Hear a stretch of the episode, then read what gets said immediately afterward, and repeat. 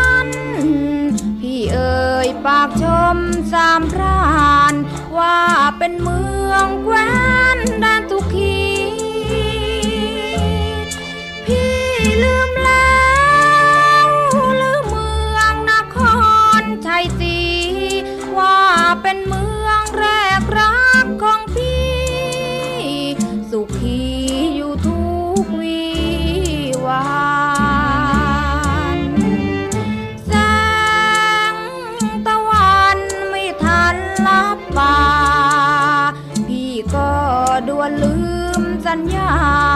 ว่าจะรักฟังใจผูกพัน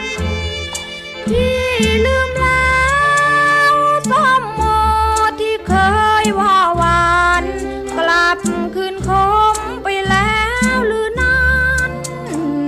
สัมพันธ์ก่อนเคยสดใส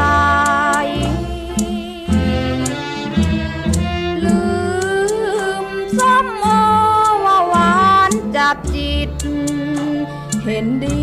แล้วหรือจึงคิด ชมอางุ่นว่าหวานจับใจนครชัยศรีพี่ลืมมันแล้วหรือไร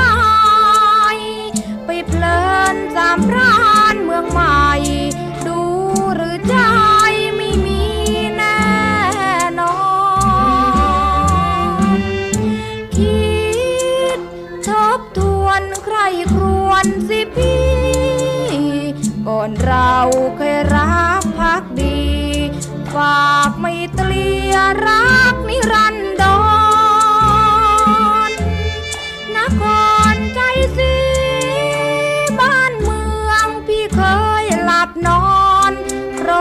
ลองดู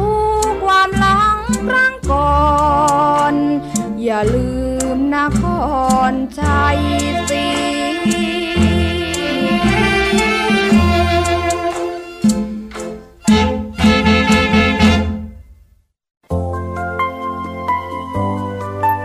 สวัสดีค่ะ คุณผู้ฟังคะ ได้เวลาของห้องสมุดหลังใหม่เปิดทำการที่นี้เช่นเคยค่ะ www.thaipbsonline.net นะคะ กับดิฉันรัศมีมณีนินค่ะ วันนี้กับซีรีส์เจ้าพ่อเจ้าเมือง ผลงานวรรณกรรมชิ้นเยี่ยมของคุณอาจินปัญจพันธ์นะคะ วันนี้ มาถึงตอนที่ 19 แล้วค่ะ ตอนที่ 19 นะคะ ที่เรื่องราวก็ต้องบอกว่า คืบหน้าไปมากเลยทีเดียวนะคะ ความเดิมตอนที่แล้วพรมแล้วก็บรรจง ตามกำนันผิน ขุนเขียน แล้วก็เท่าแก่แดงสามผู้เท่าที่ล่องเรือไปที่อำเภอเดิมบางนางบวช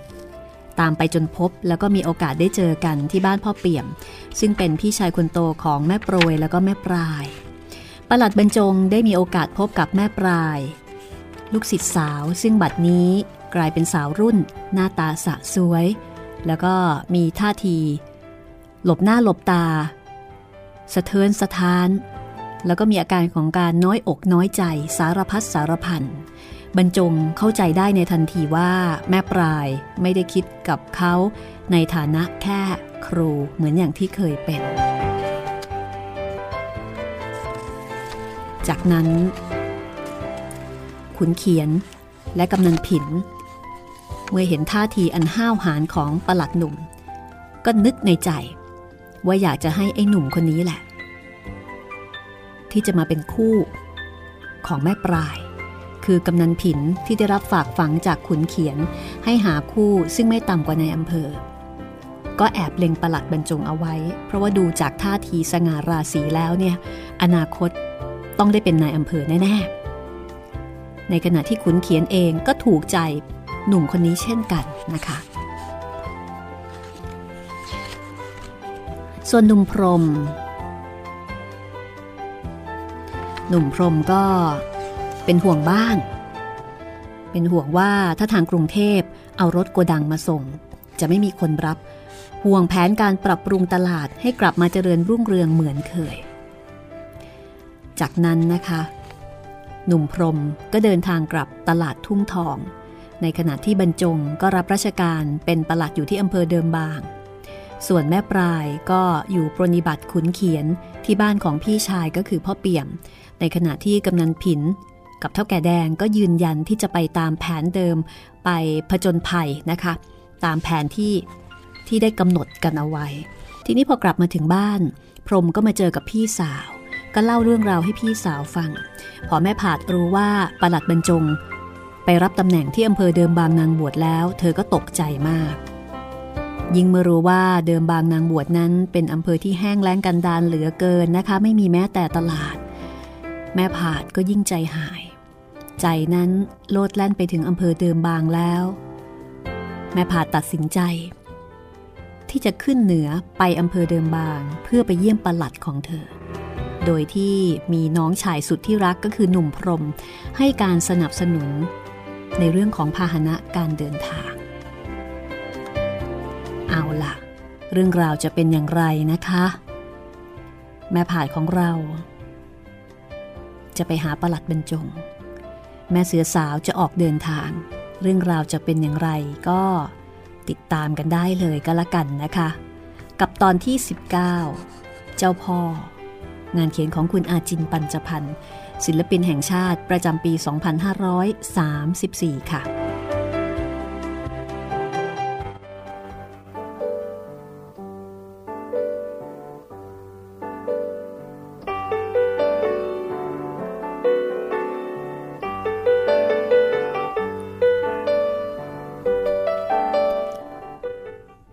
ในพรมลงจากบ้าน ไปหาเจ๊กเจงที่ร้านอาหาร แล้วก็ไปสอบถามว่าในระหว่างที่เขาไม่อยู่นายเจียนคนซึ่งเป็นนักพนันจำได้ใช่ไหมคะ ที่เขาหิ้วมาจากกรุงเทพหวังจะให้มาช่วยพลิกฟื้นตลาดทุ่งทองของเขานั้น กินอยู่อย่างไรในช่วงที่เขาไม่อยู่ เจ๊กเจงก็บอกว่า อีก็มากินสามเวลา เช้าเช้าขนมปังไข่ดาว กาแฟ กลางวันข้าวผัด เย็นเย็นข้าวกับแกงจืด แล้วก็บุหรี่วันละซอง เป็นอันว่าวันละกี่บาทละ่ะ ชุดเช้า 12 สตางค์ข้าวผัดไข่ดาว 6 สตางค์ข้าวเย็นแกงจืดผัดผัก 12 สตางค์บุหรี่ซองละ 8 สตางค์ไม้ขีดกล่องละสตางค์ก็ตกวันละ 39 สตางค์ตีซะว่าวันละ 40 สตางค์ก็เดือนละ 12 บาท เท่ากับเงินเดือนครูประชาบาล ไม่เปลืองเท่าไหร่ คิดบัญชีอ้วนนะ นาย นายเอาเขามาทำไม ก็จะให้ช่วยขยายตลาด เขาอยู่บางกอก รู้เห็นวิธีแปลกๆ เจงก็เตือนบอกว่า นายเลี้ยงคนไม่เลือกแบบนี้ ผมว่านายจะแย่วันหลังนะ เฮ้ย จะค้าขายมันก็ต้องลงทุนเว้ยเจง ร้านเองนี่ถ้าไม่ลงทุนซื้อกับข้าว และเองจะหากำไรยังไงวะ นายพูดอย่างนี้ผมเถียงไม่ออก แต่ผมว่าทำกับข้าวขายมันอุ่นซิมอยู่แล้ว แต่ได้ยินว่า นายจะทำโน่นทำนี่ มันเสี่ยงหลายอย่างอยู่นา อะไรของเองวะ อุ่นซิม อุ่นซิมก็อุ่นใจทำสบายสบายขาดทุนยากมีแต่กำไร เองไม่เห็นบางกอกนี่หวายเจงเขาลงทุนกันเป็นแสนแสนของข้าเนี่ย ยังถือว่าไม่กี่หมื่น นี่พี่ผาดบอกว่า มันเอารถยนต์ไปตายอยู่โรงยาฝิ่นแปะงัก ใช่ไหม ใช่ ผมก็ไปดู เขาเลยสั่งผมให้เอาของกินใส่ปินโตไปส่งทั้งสามมือเก๊กซิมชิบหาย อะไรวะเก๊กซิม เก๊กซิมก็เจ็บใจ นี่เพราะนายสั่งไว้นะ ไม่งั้นแล้วก็ไม่ได้แดกของผมหรอก เออหน้า อีกหน่อยตลาดรวย เราก็รวยด้วยกันละเจงข้าว่าจะเปิดโรงยาฟิน ให้นายเจียนเป็นคนช่างยา แล้วก็ว่าจะออกหวยกอคอ ให้นายเจียนเป็นเจ้ามือ เจงดักคอ เออสิ ก็เขาคล่องกว่าใคร ข้าเห็นฝีมือเล่นยีอิดของเขาแล้วที่บางกอก นายควรจะแบ่งแบ่งให้ทำกันคนละอย่าง อย่าไปให้คนเดียว มันรวบหัวรวบหาง อะ แล้วใครล่ะ จะคุมโรงยา ใครจะคุมหวยกอขอ เองเอาไหมล่ะหวยอะไม่เอา ถ้าโรงยาแล้วก็จะไปถามเตี่ยดูก่อน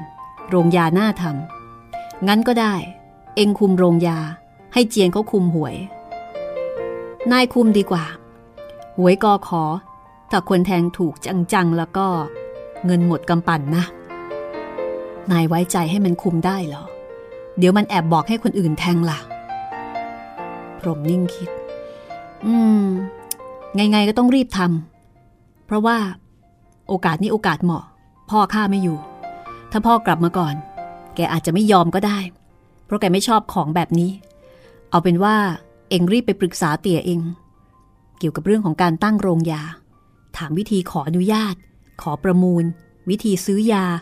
การหากล้อง หาตะเกียงมาให้เสร็จสับแล้วเองกับข้าหุ้นกันคนละครึ่ง จะได้อุ่นซิม ส่วนเรื่องหวยข้าคิดดูก่อน เอาเขามา ไม่ให้เขาทำอะไรเลย เดี๋ยวเขาจะเก๊กซิมอย่างที่เองว่า พรมเอาคำของเจ๊กเจงมาล้อเล่นบ้าง เพราะว่าเป็นคนที่อารมณ์ดีเป็นนิสัย เก๊กซิมอะไร ให้อีกินวันละสามมื้อเฉยๆ ยังดีกว่าให้มันกินนอกกินใน เอาละข้าจะค่อยๆคคิดดู ไงๆก็จะให้เขาขับรถบรรทุกข้าวไปส่งโรงสีอย่างเดียวรถมาใหม่ ๆ เพิ่งจะเปิดลัง อีก็เอาไปตายซะแล้ว ที่จริง รอนายท้ายมิ่งมาดูรถดีกว่า เอานะของพนี้แก้ไขได้ เดี๋ยวส่งคนไปตามช่างฟิตรถที่บางลี่สองพี่น้องมาแก้ก็ได้นี่ แต่ว่าตอนนี้เองไปกับข้าไปดูในเจียน ดูรถ ไหนว่าเองจะต้องเอาบินโตไปส่งมันอยู่แล้วไม่ใช่หรอ นี่ก็เพนแล้วข้าก็จะไปคุยกับแปะงัก ขอความรู้เกี่ยวกับการตั้งโรงยาด้วย หาควายลากรถกลับด้วย ผลสุดท้ายก็ไม่พ้นควาย ควายมันกินหญ้าไม่ต้องซื้อ รถมันกินน้ำมันแพงๆ แต่คิดอย่างเองเนี่ยมันไม่ก้าวหน้าว่ะเจงก้าวหน้าเร็วๆ มันก็หกล้มเหมือนกันนะนาย เจงตอบ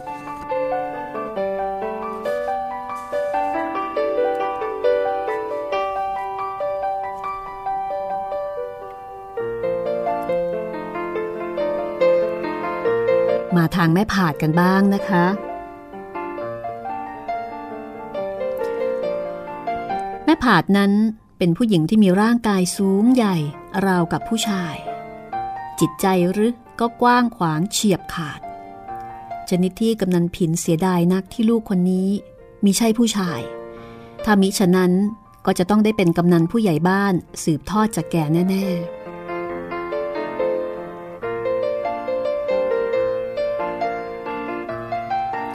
จริง ๆ สมัยโน้นก็เคยมีผู้ใหญ่บ้านเป็นผู้หญิง เล่ากันว่า ผู้ใหญ่บ้านตัวจริงเป็นผู้ชาย เอาแต่สูบฝิ่นนอนแบบติดกระดาน เมียจึงทำหน้าที่จดทะเบียนบัวควาย คนเกิดคนหายคนตายคนจร แล้วก็ว่ากล่าวตักเตือนคนเกเร รวมไปถึงการประนีประนอมให้ผัวเมียที่จะเลิกกันเนี่ยปรองดองกันซะ ไม่ต้องไปหย่าให้รกทะเบียนอำเภอ แม่ผู้ใหญ่บ้านหญิงนั้นเก่งกล้าสามารถเท่าผู้ชาย คือสมัยนั้นผู้ชายจะมีเมียหลายคนได้ แต่ผู้หญิงล้วก็ถ้ามากผัวจะต้องถูกนินทาจมธรณี เมื่อแม่นันมาทำหน้าที่ผู้ใหญ่บ้านแทนผัว แกก็มีผัวซะสองคน ซึ่งทั้งสองผัวก็หมอบราบคาบแก้ว แม้ว่าทางการสมัยนั้นยังไม่ได้เปิดโอกาสให้ผู้หญิงมาเป็นกำนันผู้ใหญ่บ้าน แต่ว่าแม่หญิงคนที่ว่านี้ก็ได้ทำงานแทนผัวเรื่อยมา คือเป็นผู้ใหญ่บ้านโดยพฤตินัย แม้ว่าแม่ผาดยังไม่มีผัวที่หล่อนจะเบ่งรัศมีขึ้นรับงานต่างๆ แทน แต่ในละแวกนั้นเมื่อขึ้นชื่อว่าแม่ผาดลูกกำนันผิน ผู้หญิงที่ว่าเก่งๆหลายคนก็ยังต้องเดินหลีกทางให้เธอ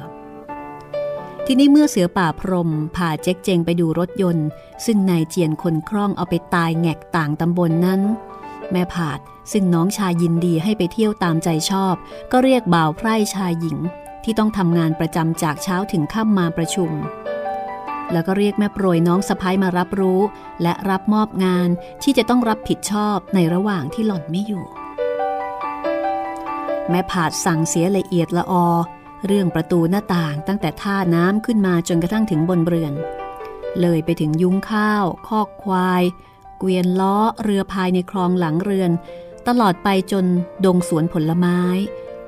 แม้กระทั่งการใส่บาตร ประจำวัน การทำอาหารคาวหวานไปถวายหลวงตาที่วัดในวันพระ ยกตัวอย่าง แม่โปรย แม่โปรยจะต้องคุมไอ้อีพวกนี้อย่าให้คลาดสายตา ถ้าไม่คุม มันก็จะนั่งเล่น เผลอๆก็นอนเสียเลยทั้งทั้งกลางวัน อะไรที่หล่อนพอจะทำได้ไม่หนักแรง ไม่กระเทือนท้องไส้หล่อนก็ทำให้มันประณีตเรียบร้อยน่ากินซะ อย่างเช่น กับข้าวกับปลารสมือเราให้ผัวเรากิน แต่อะไรที่มันหนักแรง ฉันน่ะไหว แต่แม่โปรยคงไม่ไหว ก็คือการหุงข้าวกระทะใบบัวกลางลานเอาไว้เลี้ยงบ่าวไพร่ หมูหมาเด็กเล็กลูกบริวารเรา เราก็ต้องใช้เขา เพราะว่าจะต้องขนฟืนท่อนโตๆต้องขนข้าวด้วยพายยาวท่วมหัวน้ำข้าวก็อย่าเที่ยวช้อนทิ้งเสียเปล่าๆ ต้องช้อนตักใส่กะลาเอาไว้ให้หมากิน แต่ที่ให้เด็กๆกิน ก็ตักใส่ชามใส่เกลือลงไปชามละสองสามเม็ด เด็กไม่กิน ก็ต้องบังคับให้กิน มันเป็นของดี กินแล้วมีแรง โตเร็ว อย่าทิ้งน้ำข้าว ส่วนพวกผู้ชาย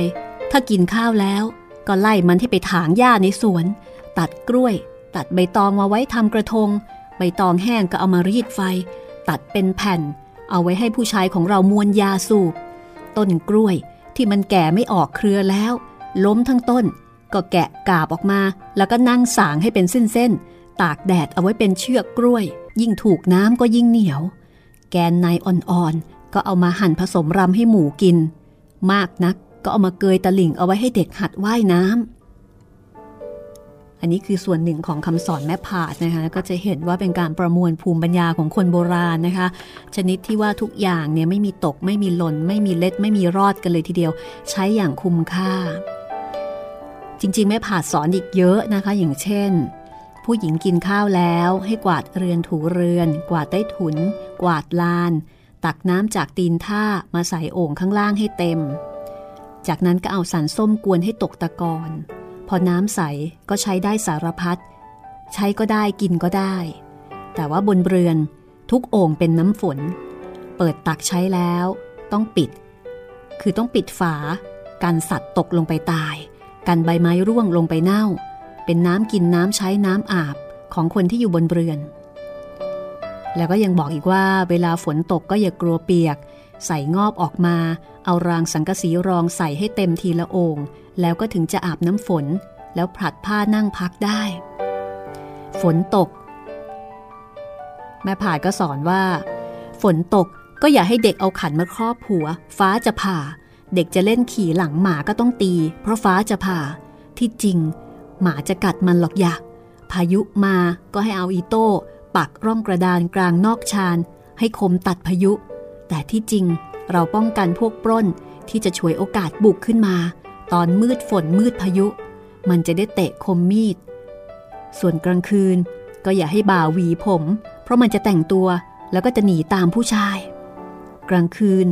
ก็อย่าให้ใครผิวปากบนเรือน เพราะมันจะเป็นการส่งสัญญาณกับพวกหัวขโมยย่องเบาที่มันซุ่มอยู่ ให้รู้กันว่าทางสะดวกหรือยังที่จะขึ้นบ้าน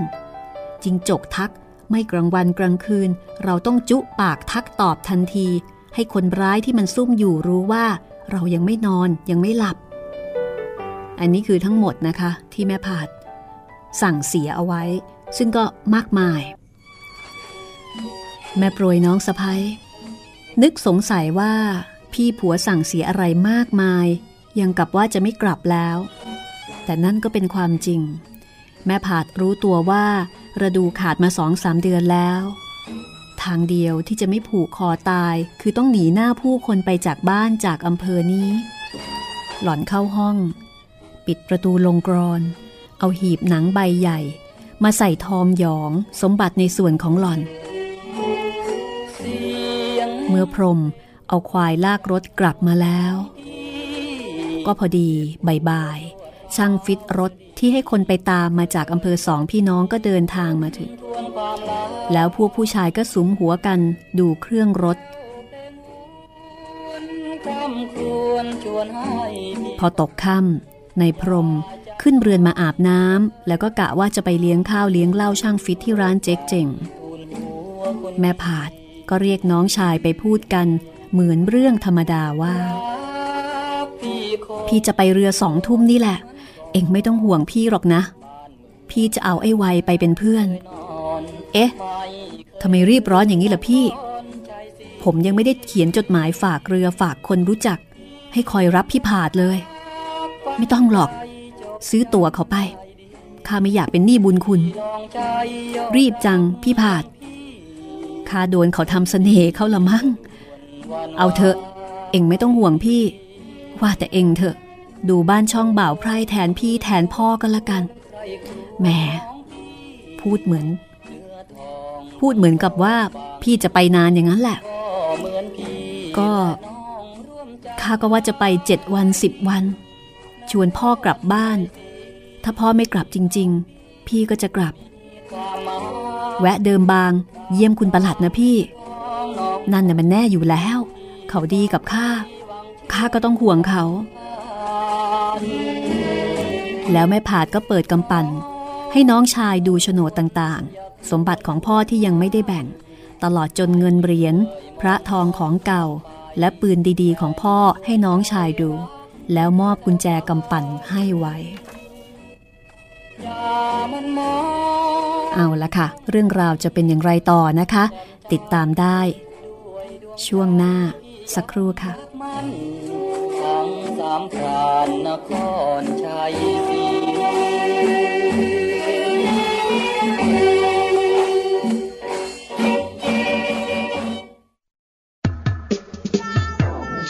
ห้องสมุดหลังใหม่ ห้องสมุดที่ฟังได้ทางวิทยุกับรัศมีมณีนิน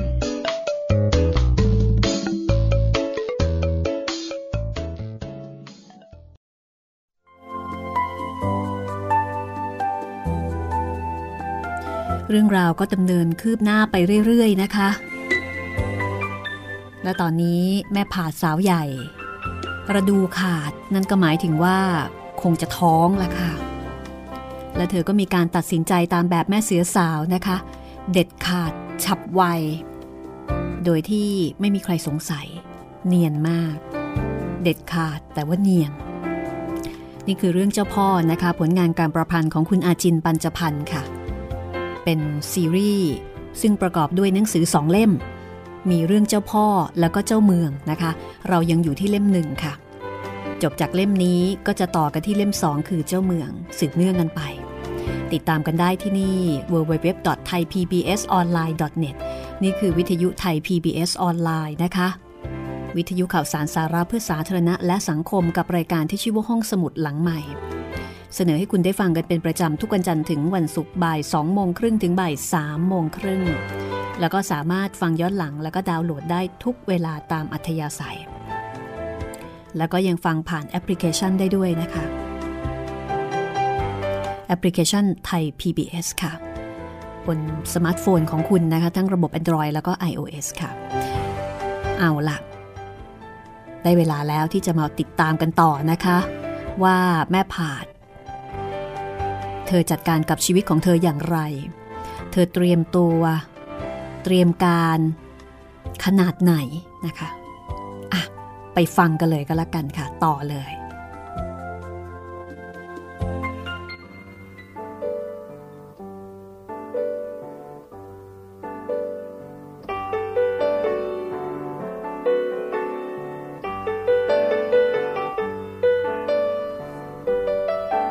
แม่ผาชี้ไปที่หีบเดินทางของเธอแล้วก็บอกกับน้องชายว่า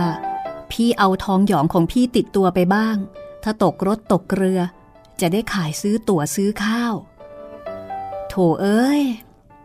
ไม่ต้องมาเปิดกำปั่นให้ผมตรวจบรอก ของทั้งหมดไม่ว่าจะของผมหรือของใคร มันก็เป็นของตระกูลเรา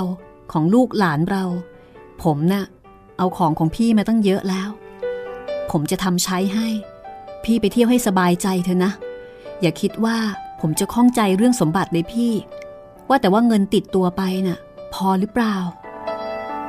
แม่ผาดตอบสั้นๆว่า พอ แล้วใจคอ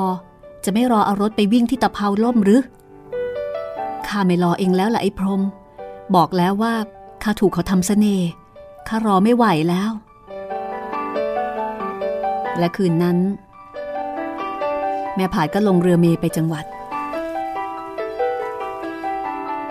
เพื่อที่จะรอต่อเรือเช้า ขึ้นเดิมบางนางบวชในวัยตามรับใช้นายผู้หญิงใกล้ชิด แม่ผาดวางแผนต่างๆ นานาคิดไม่ตกว่าจะทำอย่างไรต่อไป แต่ที่แน่ ๆ เธอจะต้องไปพบบรรจงให้ได้เพื่อบอกเรื่องสำคัญ ตอนนี้แม่ผาดไม่ห่วงสมบัติพัสถานบ้านช่องอะไรอีกแล้ว ในเมื่อเธอมีชีวิตใหม่ที่กำลังปฏิสนธิขึ้นในคันของเธอเอง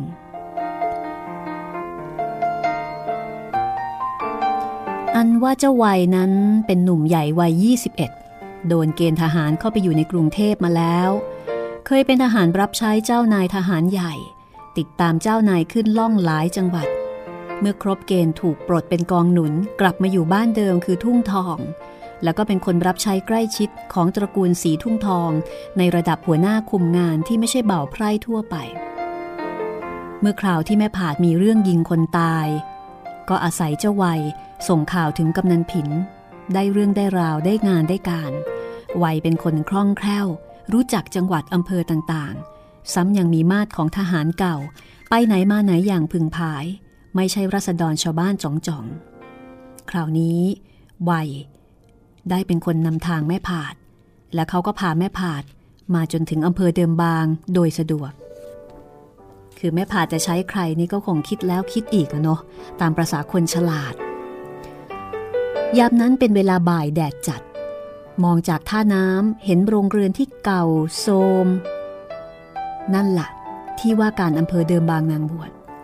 ตั้งอยู่หน้าภูเขาดินแดงลูกเตี้ยๆ ส่วนทางซ้ายมือและขวามือไม่ใกล้ไม่ไกล ก็มีภูเขาลูกเตี้ยๆแบบนี้อยู่ทั่วไป แม่ผาดเห็นแล้วก็ใจหาย โถเอ้ย คุณบรรจง ถูกเขาเนรเทศมาอยู่ในป่าในเขาซะแล้ว ที่นี่เงียบกริบ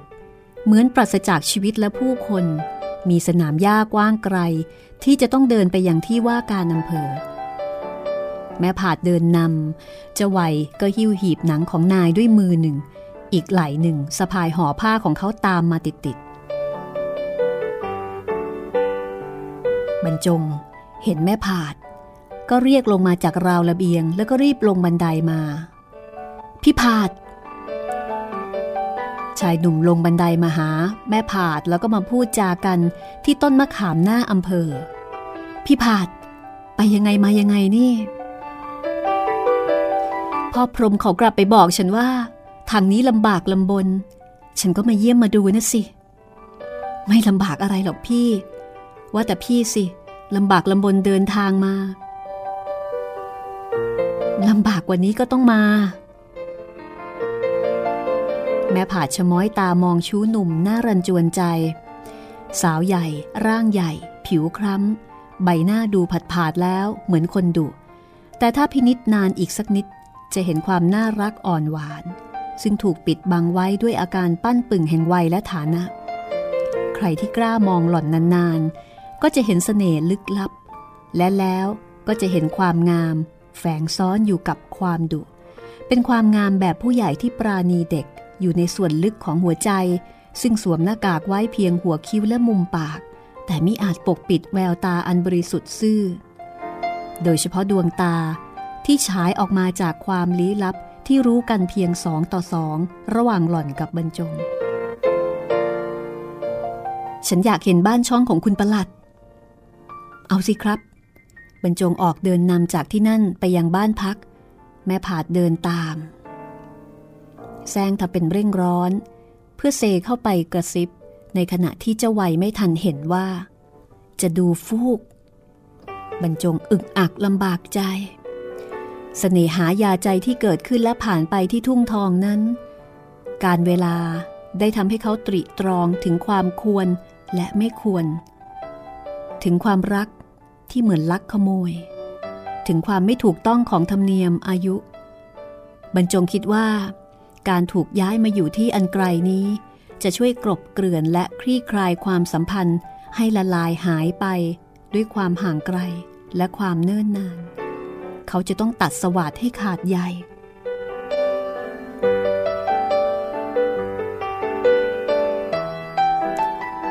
เจ้าวัยเอาหีบหนังของนายผู้หญิงขึ้นมาวางไว้บนระเบียงบ้าน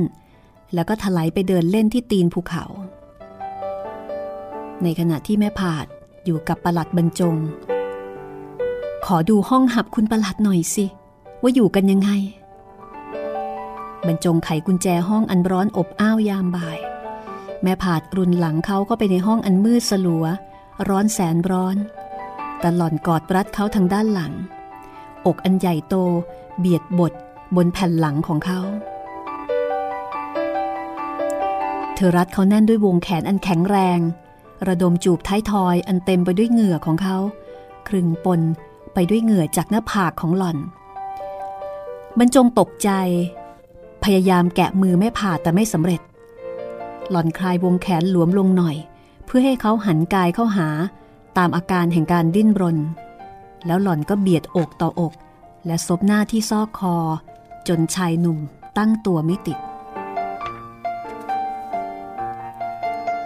ฐานไฟเก่าทำหน้าที่ของมันตามคันลองของโลกีวิสัยที่สืบเนื่องมาตั้งแต่มีมนุษย์ชายหญิงคู่แรกในโลก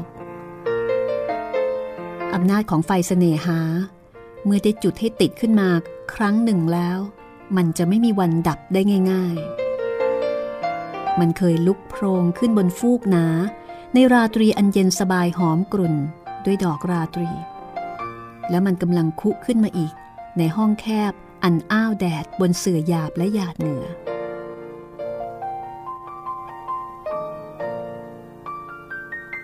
แม่ผาดซบหน้าสะอื้นกับบรรจง แล้วบอกว่า ระดูพี่ขาดมาสองเดือนแล้วคำพูดนี้ทำเอาบรรจงใจหาย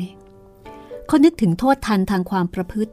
ถึงทางสายงานปกครองตั้งเอาไว้รุนแรงถึงขนาดไล่ออก ในกรณีชู้สาวซึ่งทำขึ้นแล้วไม่รับ มีตัวอย่างมาแล้วนับไม่ถ้วนที่ต้องออกจากราชการ สิ้นอนาคต ความคิดของบรรจงสืบเนื่องเป็นลูกโซ่ ระหว่างความสุขครั้งแรกในชีวิตหนุ่ม ที่เขาได้รับความปราณีอันไม่น่าเชื่อ ทั้งทางรูปธรรมและนามธรรม จนถึงห่วงโซ่ที่สอง คือการที่แม่ผาดช่วยชีวิตเขาไว้ในการต่อสู้ที่ทุ่งทอง และโซ่ห่วงที่สามเชื่อมต่อไปหยกหยกทั้งสองจัดเสื้อผ้าท่าทางให้เป็นปกติ แล้วออกมานั่งพูดกันที่ระเบียง ความเป็นแม่เสือสำแดงออกมาอย่างแกร่งกล้าว ในตาอันซื่อของแม่ผาดแห้งผาก ไม่มีน้ำตาอีกต่อไป หล่อนจ้องมองในตาของชายหนุ่มอยู่เงียบๆหรือว่าเราจะแต่งงานกันบรรจงพูดเบา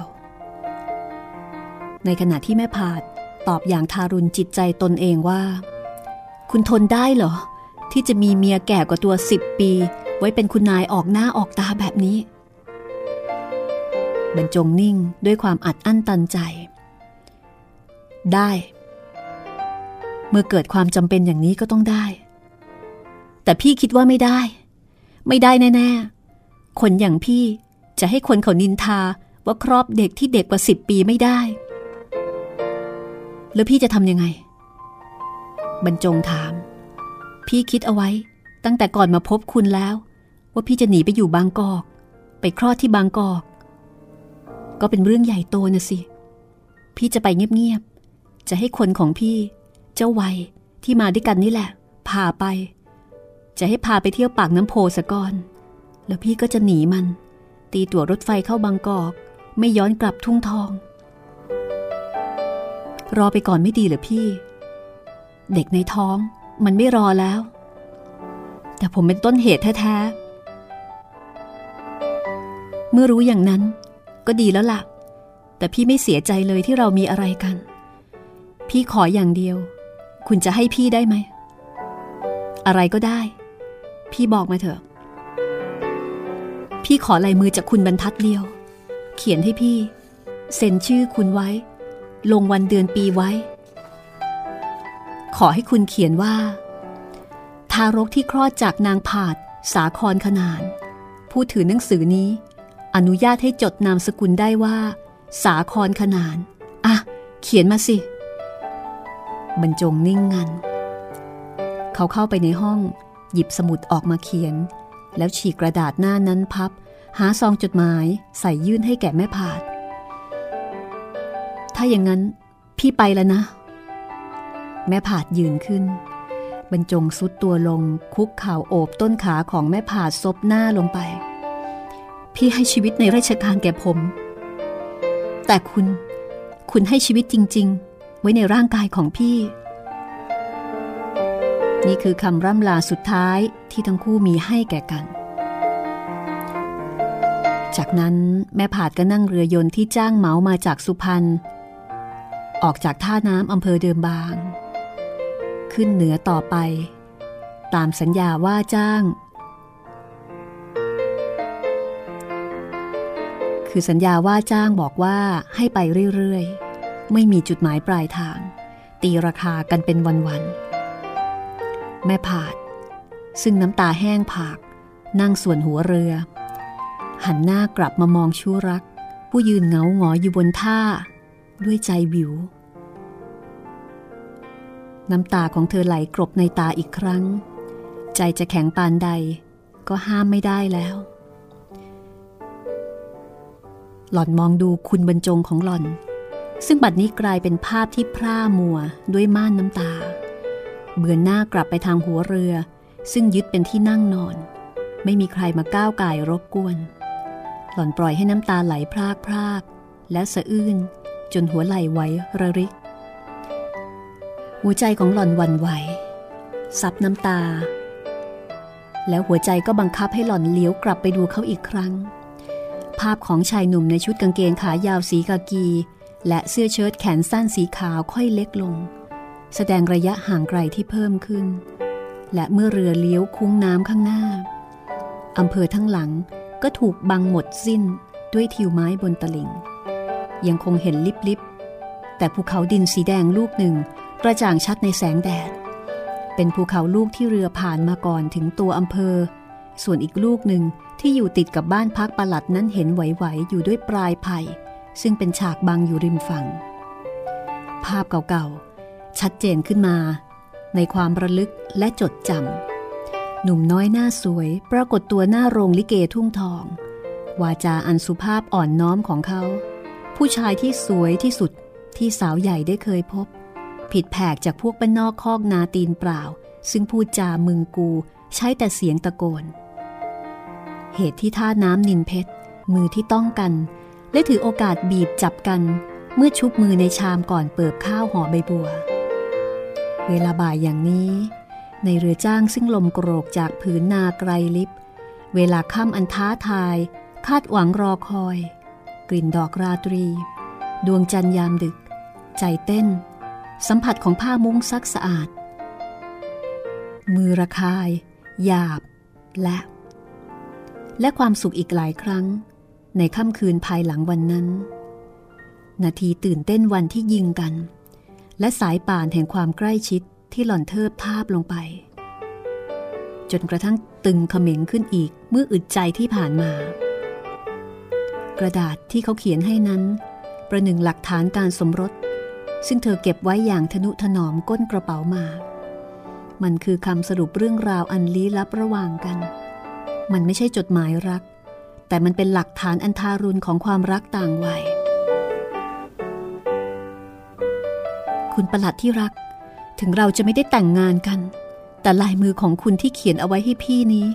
คือทะเบียนสมรสที่คุณได้ทำให้พี่อย่างดีที่สุดแล้ว คุณไม่ต้องออกจากราชการมาช่วยพี่ทำนาหรอก แต่ขอให้คุณรอรับเด็กคนหนึ่ง ไม่ว่าจะเป็นชายหรือหญิง วันหน้า เมื่อผ่าตาย เขาจะมารับมรดกในส่วนของผาดที่ทุ่งทอง เขาไม่ใช่เด็กไร้พ่อที่อาภัพอับประภาคสมบัติส่วนหนึ่งที่ผาดมีติดตัวไป จะเป็นทุนเรียนของเด็กนั้น ถ้าเป็นชายผาดจะให้เขาเรียนกฎหมาย เป็นนายอำเภอ แต่ถ้าเป็นหญิงผาดจะให้เขาเรียนแพทย์ เอาไว้รักษาพยาบาลอาของมัน แม่ของมันแล้วก็พ่อของมัน นี่คือความคิดคำนึงของแม่ผาด ต่อลูกในท้อง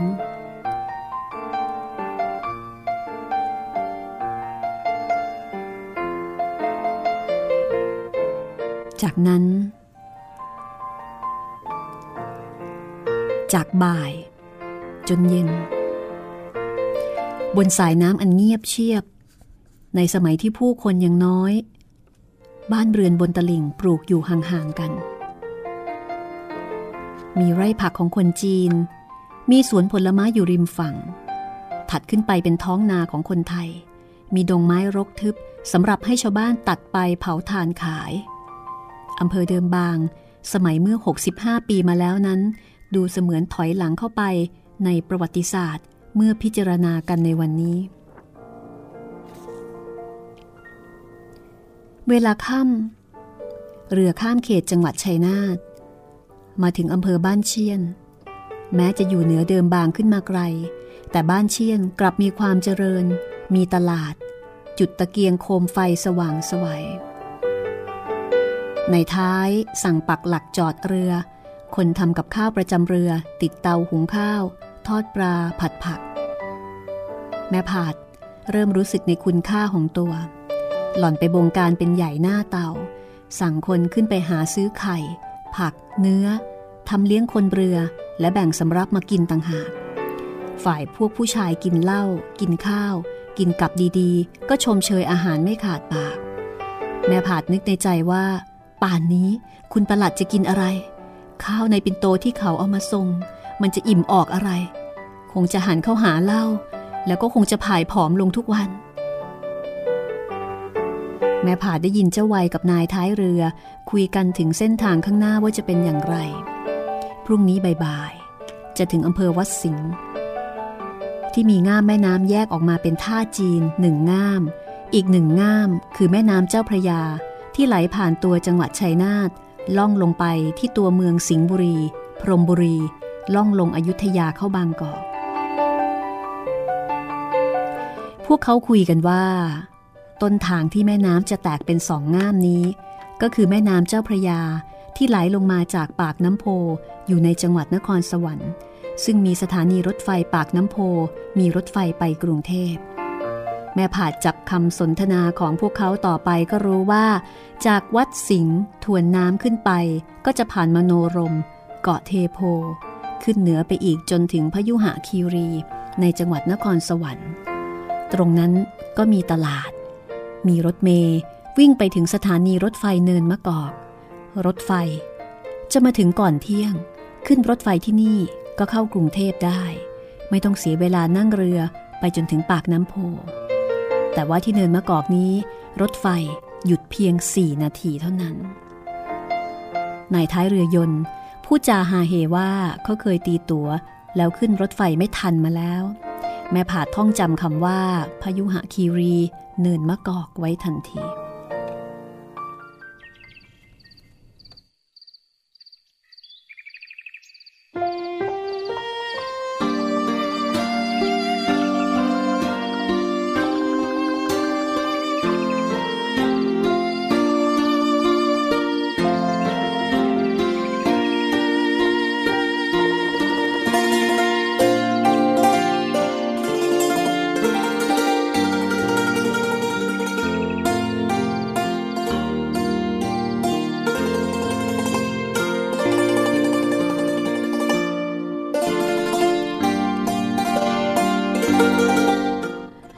ายผู้หญิงจะไปไหนครับ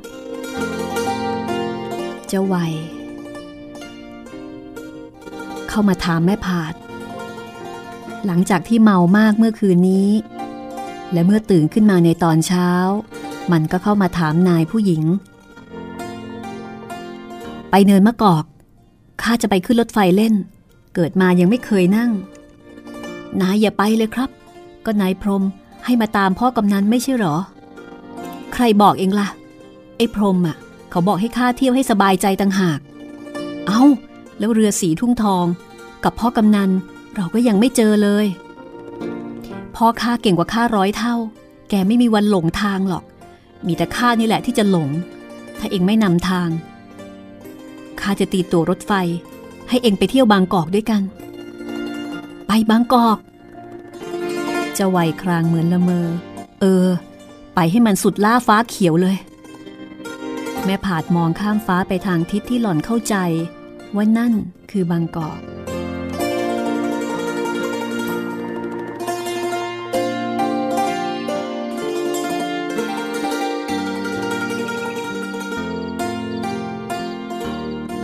ติดตามเรื่องราวต่อไปนะคะ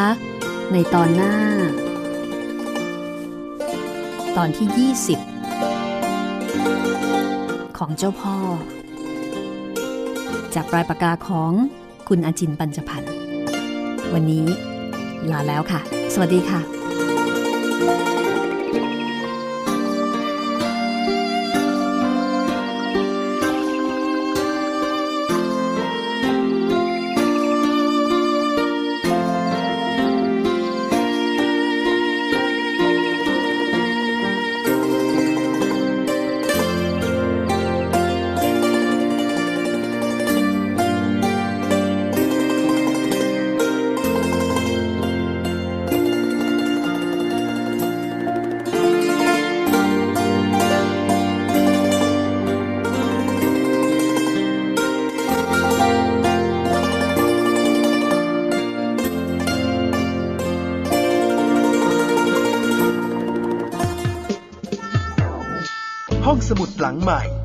สมุดที่ฟังได้ทางวิทยุ